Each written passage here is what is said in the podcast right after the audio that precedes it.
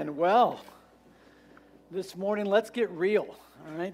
We're all about genuine Christianity the last two weeks, and we're going to continue our study in the book of James, which is all about being real, being authentic, all right? Genuine Christianity.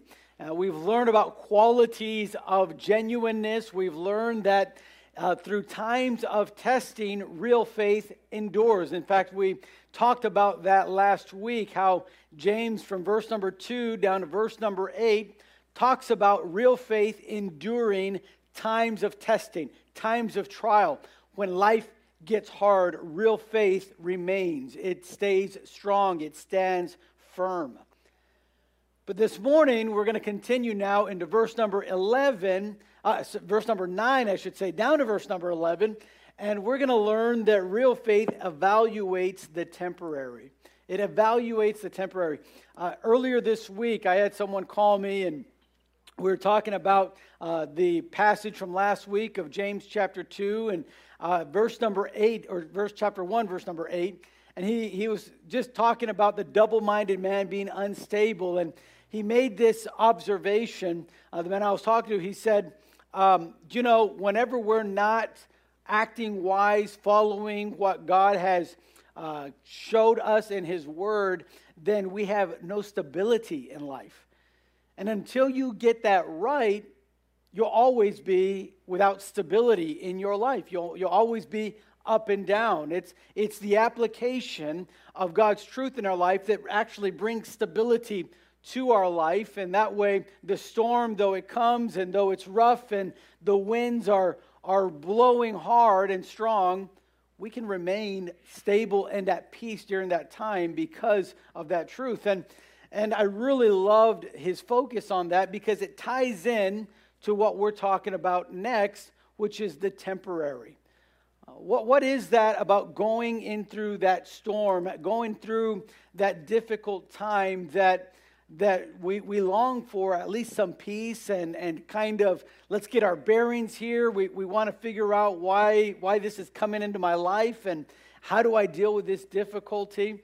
And uh, verse number 9, 10, and 11 really give us a, a practical way to look at things, a, a practical way uh, to view the storm that is in your life or that you've just come out of in your life. And, uh, and so that's what we're going to be studying. So if you have your Bible open, James chapter number 1, look at verse number 9. It says, Let the brother of low degree rejoice in that he is exalted, but the rich in that he is made low. Because as the flower of the grass, he shall pass away. For the sun is no sooner risen with a burning heat, but it withereth the grass, and the flower thereof falleth and the grace of the fashion of it perisheth. So also shall the rich man fade away in his ways. Let's go ahead and pray and ask God to give us his wisdom as we study this passage. Father, we thank you, first of all, for who you are. Being the God that loves us, the God that came to this earth to save us. Thank you, Father, because it is in this place where your presence is felt so closely. It's in this place where we've dedicated our time and our hearts and our minds to praise your name through worship in singing, but also through worship of studying your word. So this morning we ask that you would fill our hearts and our minds, that your Holy Spirit would take control of this time, and that we would be receptive uh, to your voice. I pray that the message and this passage would be something that would challenge us this morning, but that also would help us and guide us in the storms of life. And we ask this in Jesus' precious name. Amen. Well, one thing that we realize during our lifetimes here on earth is that life is short. It really is short. No matter if you live to be 100 or 900. And there have been people that have lived over 900 years on this earth. Not currently, but they have in the history of earth had 900 years of being on this planet. And it really doesn't matter. I'm, I'm sure that if we could talk to them today and ask them, well, how long did 900 years feel? They would say, it went by like that. Because it really doesn't matter if it's 100 or 900 or 70 or 60 or whatever it is, it just goes by so quickly because life is short. And in our short time here on earth, life just happens to everyone. And, and what I mean by that is it really doesn't matter if you're the president of the United States, you're going to have tough days. It doesn't matter if you own Amazon and you're a billionaire, you're going to have tough days. Your, your life is going to have some difficult times. This doesn't matter. Life just happens to everyone in the short time that we have of being here. It can just be so difficult. You know, it, it kind of reminds me of um, when I think of the brevity of life, it reminds me of this, uh, this patient that went to go see his doctor. He had, of course, not been feeling too well, and he went and got some tests done. And, and so the, uh, the doctor was given a, a prognosis of, of, you know, of what the test results were. And, and, um, and the doctor looked at his patient he said, Sir, I, I hate to tell you this, but I've got some bad news and some really bad news.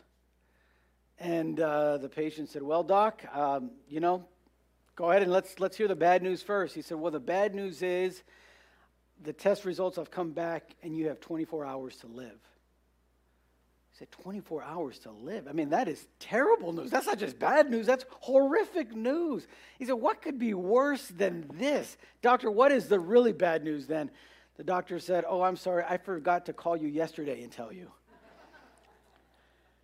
you know, life just goes by so quickly, right? Life is short. Hopefully, it's not as short or doesn't feel as short as that patient, but life does go by so quick. And in this short time, things just happen in life, right? We talked about last week the trials that we face in life and how real faith stays in those trials. It really, in fact, is highlighted during those trials. But you know that also during trials and also during life, we have to evaluate life itself. Because you see, life here on earth is temporary. No matter if you want to say, well, 100 years seems like it's a long time for me. I mean, I'm, I'm 35, I'm 25, I'm 15. If I could live to 100, I feel like that's a long way off. And and no matter what, even if it is a quote unquote long way off, it's still something that we ought to evaluate. In fact, in Psalm chapter 90, the psalmist said, God, his prayer was, teach us to number our days. So we might act in wisdom, so we might live wisely. And you know what he's talking about when he says that phrase? He's not really talking about celebrating birthdays. Now, I'm all for celebrating birthdays, right? I, I, love getting gifts and I love going to birthday parties and eating their candy and, and having fun and, and eating the cake there. But he's not talking about celebrating birthdays when he says, Lord, teach us to number our days. He's not talking about counting our days. What he's talking about is making our days count. There's a huge difference to that. Life is short, life happens to everyone. And that's why it's important to evaluate the temporary time of our lifespan here on earth. That's why it's just natural for, for James. I, I don't know, as he was writing, I guess the Holy Spirit just kind of popped this thought into his head. Hey, you know, when you're going through trials of life, you don't want to be unstable. And, and you know, speaking of instability, life is so short, it's so temporary. And, and you got to evaluate it and there's two big ideas that we can learn from verse number 9, 10, and 11 here in this passage on evaluating the temporariness of life. About evaluating how short all of this is. And, and, and listen, I, I was just talking to a, a, parent in the, in the earliest service here. He's actually a grandparent now. And he was telling me, I can't believe, like, my kids already have their own kids. And when I look at my grandkids, I can remember when my kids were that, that age and doing that. it just goes by so quickly. I cannot believe that. And in doing this, and as we think about that, and everybody here knows time's gone by so fast, you got to evaluate. What are, the, what, are the, what are the two evaluations that we can draw out of this passage that James says this would be the wise way to look at it. This is the perspective you and I need to have when we look at life. Well, the first one, if you have your notes, is this, and that is to rejoice in God's goodness. You see, James here begins with those that don't have a lot in life. The words there, low degree, if you, if you look it up in the Greek, or maybe you have a different version of uh, or translation of the Bible, it'll probably say that uh, something else other than low degree. But it means those that are in poverty, those that are poor in their economic status. Now, let me just say, in America, this is really relative, is it not? I mean, as Americans, we're in the top 1% of the whole world's population when it comes to our lifestyle, right? When it comes to the wealth that we have compared to everyone else. But in the U.S., even in the U.S., that's been blessed, and though we have a, a pretty high standard of living, yet even in the U.S., you find poverty. Right? Poverty that Jesus said the poor will always be with you. And it doesn't really matter what society or what system of government you try to use. You can use the socialistic system of government and say, let's just give everybody money and you'll still find poverty. If you do the capitalistic and say, everybody just work hard and, and, and, and, and start your business and earn a, a living and, and everybody, you'll still have poverty. It doesn't matter what system you use, it doesn't matter what part of the world you're in, poverty's always there. And so James starts with those that are in poverty.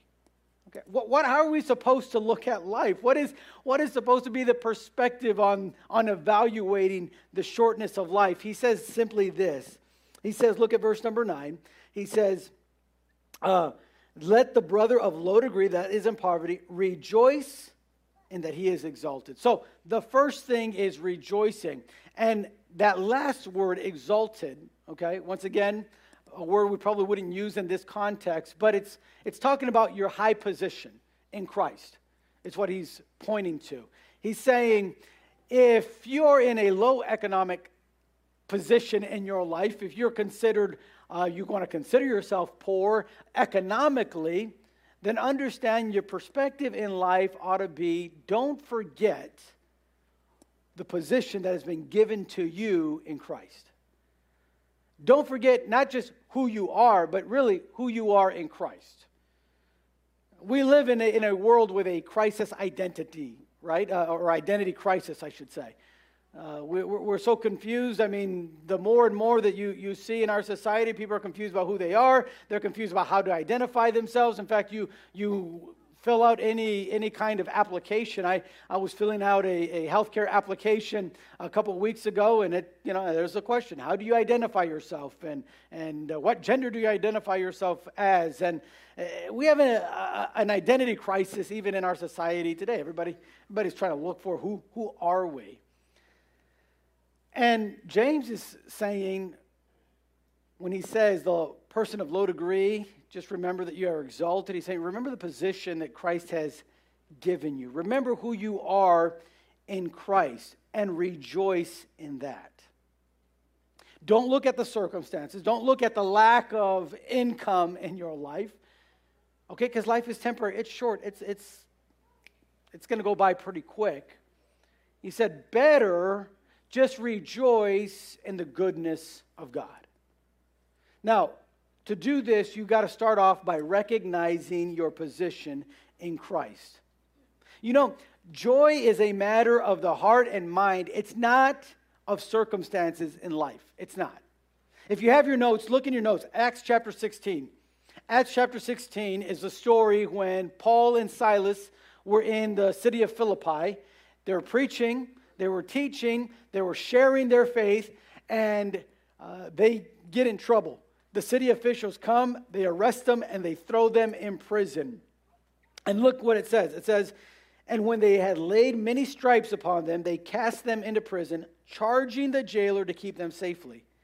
Who, having received such a charge, thrust them into the inner prison. So they weren't just in the normal cell, since the, uh, the guard, they told them, listen, don't lose these guys.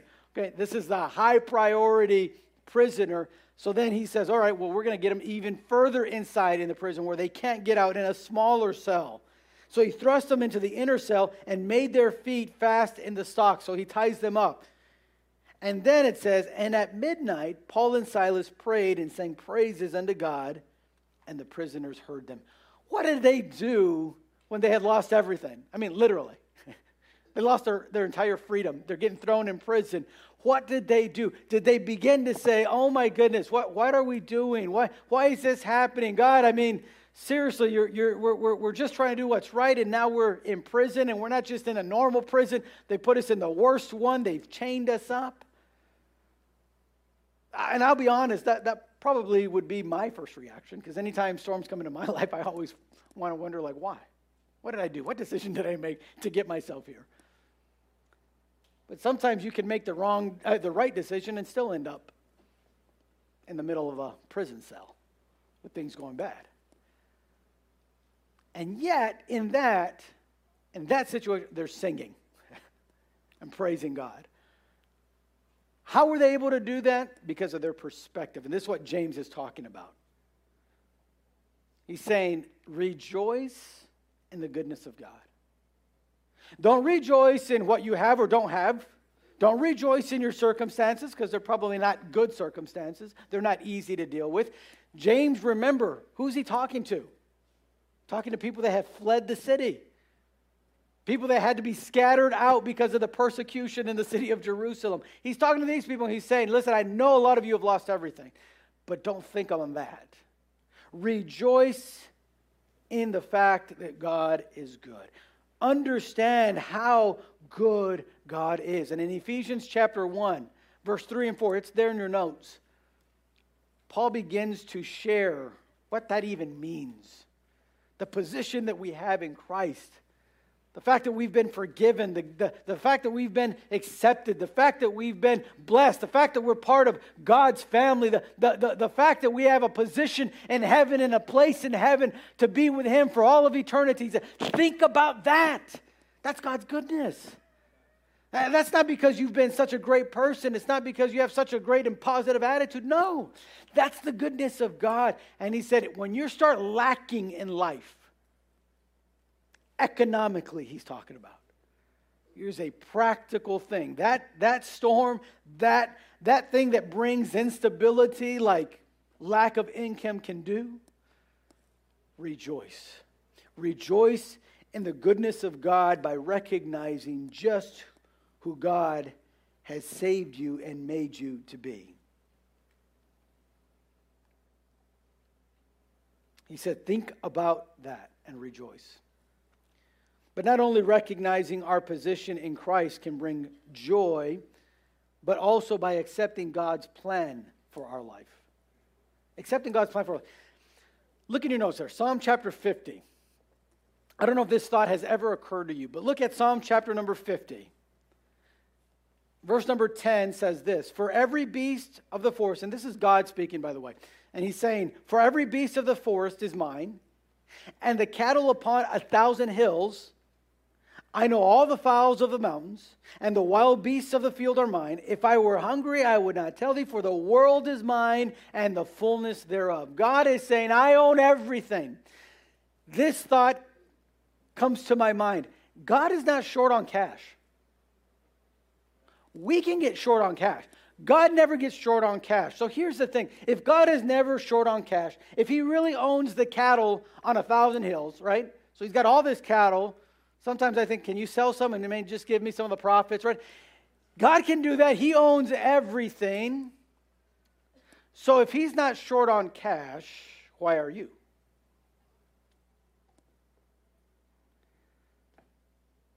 And this is the reality. You're short on cash because God wants you to be short on cash. Plain and simple. If he wanted you to have more money, he'd get you more money. He ain't short on that. He has a plan for that.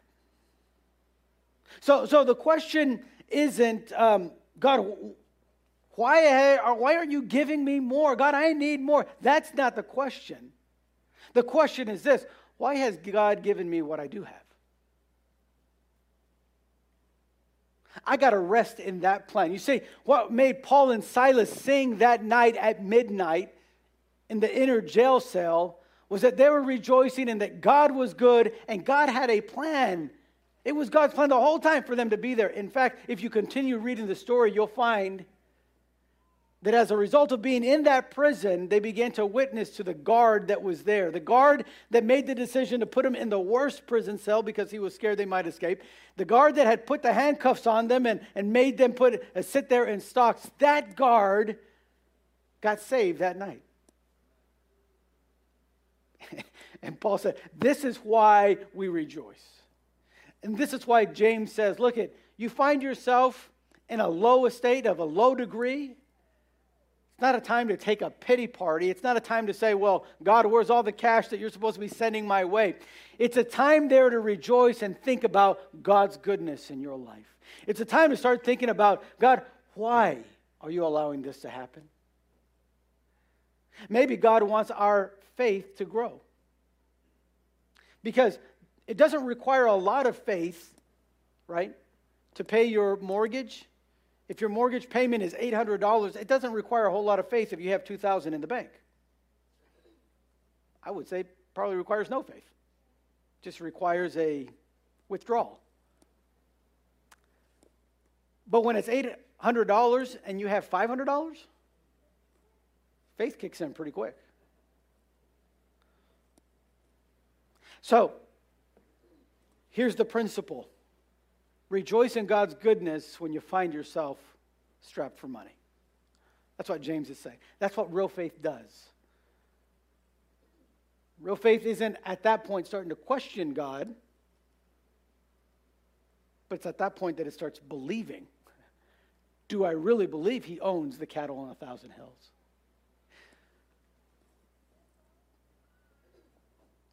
We find that as Christians, with real faith, we must rejoice in the fact that whatever we have is a direct result of the goodness of God.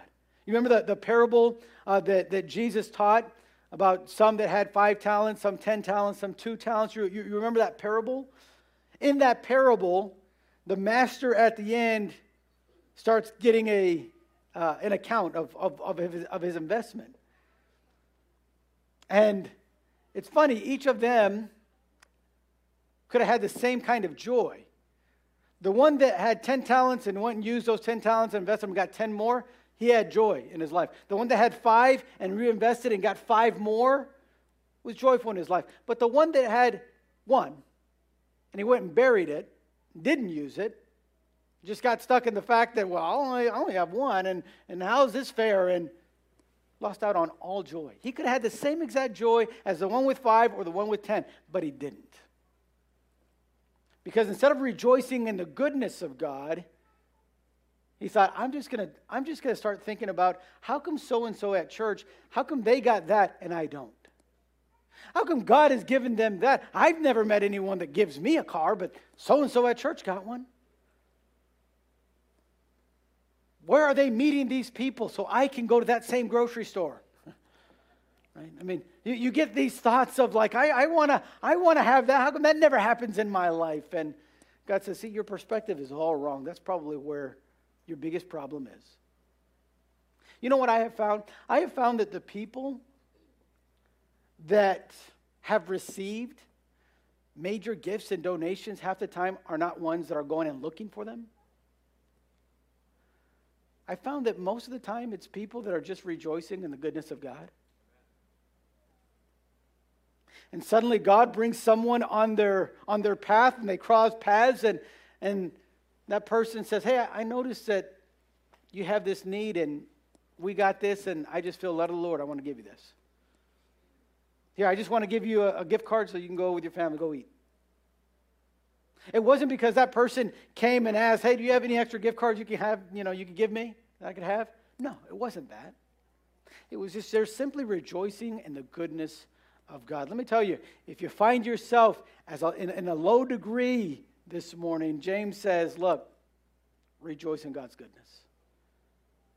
Recognize who God has saved you to be, who you are in Christ. That ought to get you excited as it is. That ought to get you excited. But secondly, just accept that what has been given to you has been given to you by God. It's not that, well, I go to work every day. I get up so early, and that's, that's why I got what I got. No. You know why I got what I got? Because God is good. God's just been good to me. You say, well, does that mean you don't have to get up early in the morning and go to work? No, we all do. We're not focusing on that. We're focusing on and rejoicing in the fact that God is good. Let me give you the second one this morning quickly. Not only are we to rejoice in God's goodness, but then we are to remember God's grace. James says, okay, this is what you do if you're in low degree. Look what he says to the one that is rich. But the rich, verse 10 says, in that he is made low. Almost sounds like vice versa, right? If you're in low degree, that you're exalted. If you're, if you're rich, that you've been made low. What does that mean? Well, rich is pretty easy to understand. The economic bracket, it's going well. But how are they to evaluate that situation? Is God against being rich? I feel hard to believe that a guy that owns the cattle on a thousand hills is against people that are rich. God's not against wealth. God wants you and I to have wealth, and He's made it possible to have wealth and have what we have. God's not against rich, but He's saying, okay, but if you've been blessed, if I've blessed you with wealth, how are you supposed to look at this temporary thing called life? If you don't have wealth, you rejoice in the goodness of God. If you do have wealth, he said, remember God's grace. Remember, he says, uh, if, if you do, he says, but for the rich, in that he is made low. In other words, he's, he's no different than that one that's in that poverty level. In fact, he could easily go back to that level. God wants you to get you back into the low degree He can. But He said, what I'm trying to communicate here is that if you're rich, it's because God has blessed you, and don't forget about His grace in your life. The grace of God. The grace of God. Now, what does this mean? It means this. It means the first, first principle when you talk, talk about remembering God's grace, because you've got wealth in your life. It means this number one, to say, I have nothing, God owns it all. I have nothing, God owns it all. Now you're remembering God's grace in your life. That means your car, your house, your clothes, everything that costs money to have. It's because it's been given to you by God. Don't forget the grace of God in your life because He owns it all, He's given it to you. I have nothing, but God owns it all. You see, the truth of this statement of if you are rich, that you've been made into low degree, James is saying this don't view it as yours. Don't view it as yours. I can't tell you how many men, men of God that I've run into. And I'm talking not pastors, I'm talking about just men of God that, you know, some have businesses and some just work at businesses. But, but I can tell you, even in our very church, men that have been in a car accident with a car they had six months, and they say, It's all right. It wasn't my car anyway, it was God's. Remember the first time I heard that, I thought, huh? That's like a new car, man. How can you have that perspective? The way you have that perspective is hey, if I have any wealth, it's not mine, it's God's. It's God's grace in my life that allowed me to have what I have this nicer car, this nice house, or whatever. It's God's grace in my life. And so if God wants to take it away and make me of low degree, it's okay. It was His anyway. Maybe he didn't need me to have that car anymore. This is, this is why Paul, look in the notes there, 1 Corinthians 15 10. Paul said this By the grace of God, I am what I am. And his grace, which was bestowed upon me, was not in vain, but I labored more abundantly than they all. Yet not I, but the grace of God, which was with me. Paul said, Listen, whatever I do, it's by the grace of God. Whatever I get, it's by the grace of God. That's why Paul told uh, the people at Philippi, hey, I have learned that whatever state I'm in, therewith to be content. I've learned how to live in abundance, and I've also learned how to live in scarcity. I've learned how I need to look at the temporary cycle of life when I have a lot going for me and God's blessing is coming in and, and I have this wealth. But I've also learned how to look at life, the, the temporary state of life, when I've had nothing and everything's been taken from me.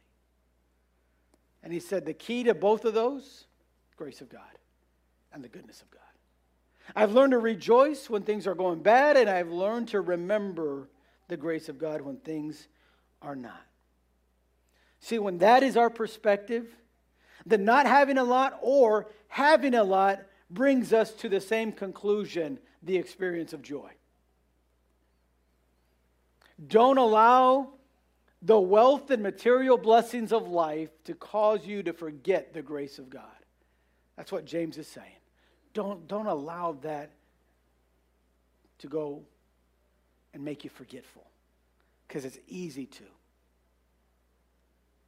And then he gives us a quick illustration to think about. He says there at the end of verse uh, number uh, 10, he says, Because as the flower of the grass, he shall pass away. For the sun is no sooner risen with a burning heat, but it withereth the grass, and the flower thereof falleth, and the grace of the fashion of it perisheth. So also shall the rich man fade away in his ways. So life's temporary. I believe, by the way, that illustration fits both. Whether you're in low degree or whether you're rich, it doesn't matter. It's short. And he says, We're, we're all grass. I, I love what uh, Psalm 103, verse 15. But as for man, his days are as grass, as the flower of the field so he flourisheth. For the wind passeth over it, and it is gone, and the place thereof shall know it no more. The brevity of life, the temporariness of life. What's the perspective, James says? Easy. If you got nothing, rejoice in God's goodness. If you got everything, remember God's grace. Because life is short, and life happens to everyone. It does. you know, when you think about that, I, I love that at the end, James says, For he passeth away. The flower there and the he is the person with, with the wealth or the one without. We, we pass away. You know, if you have wealth, your wealth, you could build it enough to where it will outlive you. And there's people on this earth that they probably have their great, great, great grandchildren already covered for life in their wealth.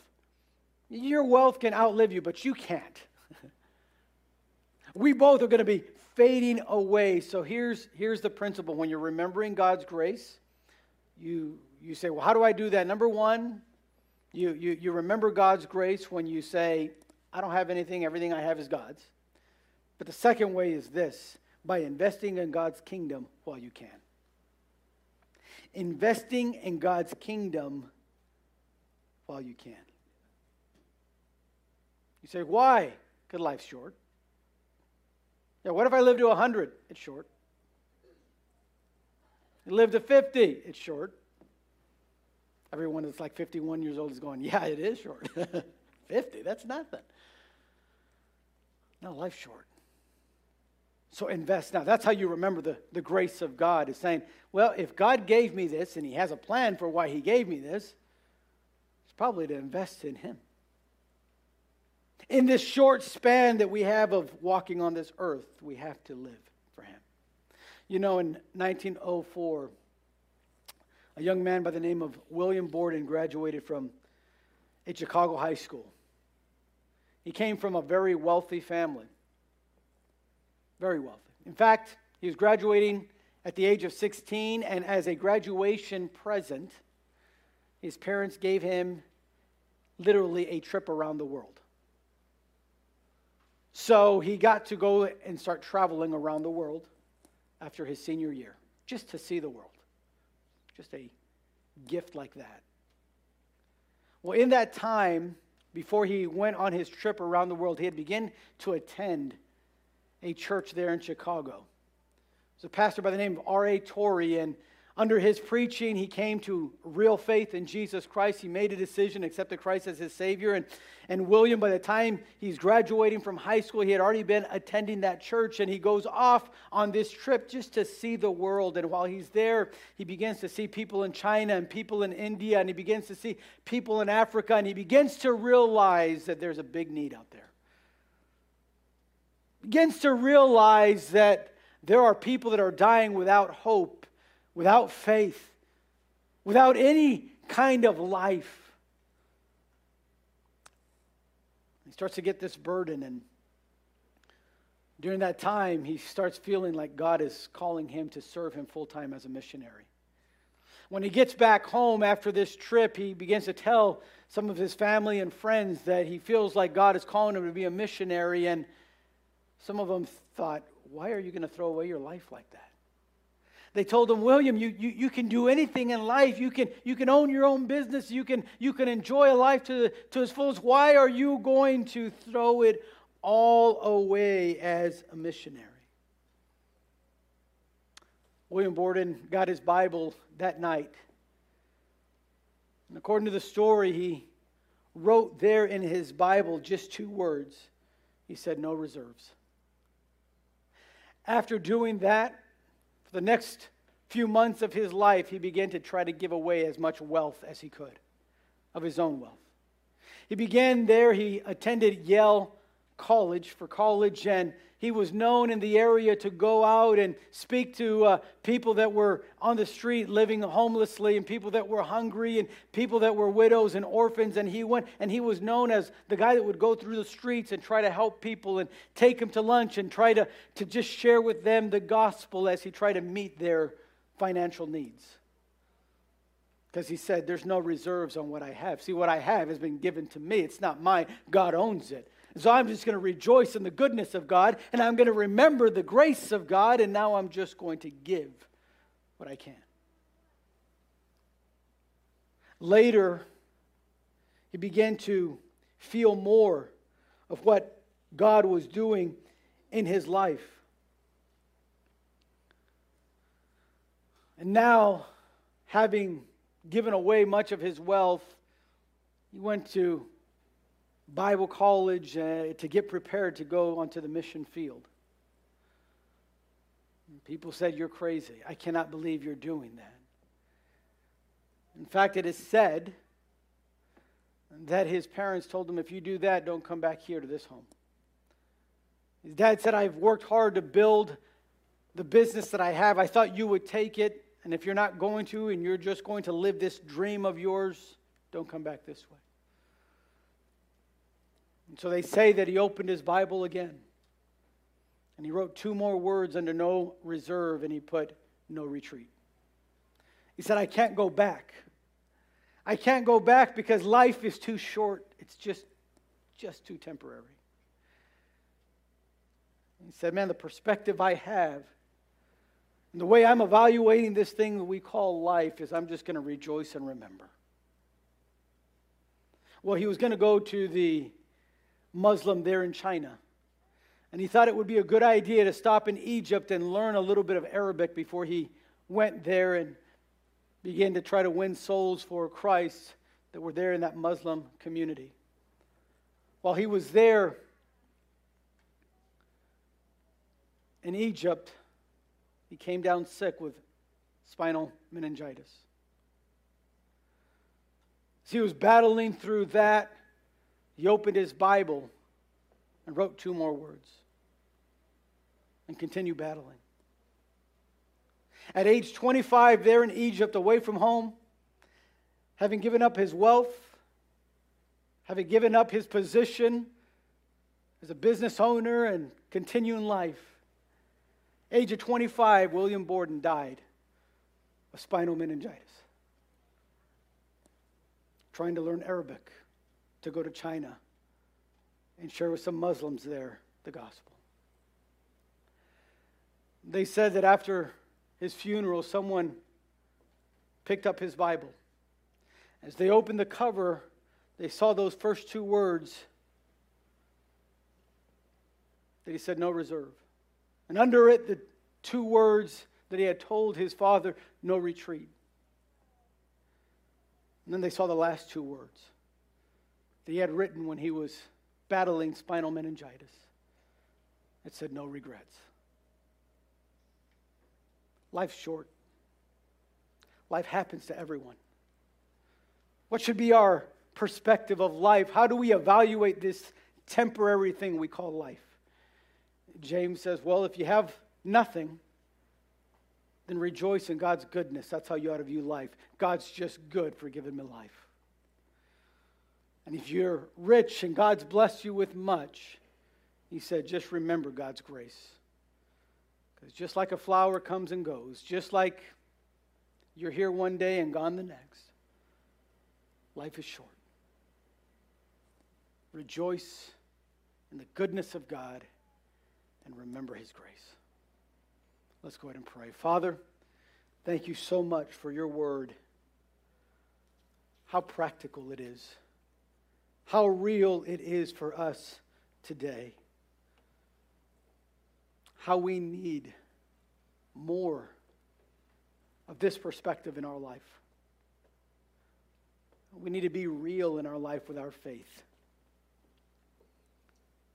Father, as we examine your word, we're convicted to our heart. But how many times in our life we can lose our focus and our evaluation of what is temporary? And Father, if that be the case, help us to get back to the right perspective. This morning, help us to see that what we need is a right view and a right evaluation of this thing that is so temporary called life.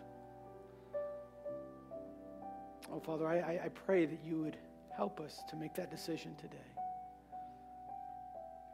This morning, with every head bowed and every eye closed, perhaps you're here and you're saying, you know what, Pastor, that's what I needed today. I've been noticing that my, my perspective of where I'm at in life right now hasn't really been the right one. Would you just pray for me that I could rejoice and remember today? I want to apply this practical truth that James talks about in my faith because I want my faith to be real. I want it to be uh, authentic and, and, genuine. Would you just pray for me to keep the right perspective? Just raise your hand. God bless you. I see your hand. God bless you. God bless you all over. God bless you. Amen. I want to give one more invitation before we're dismissed this morning.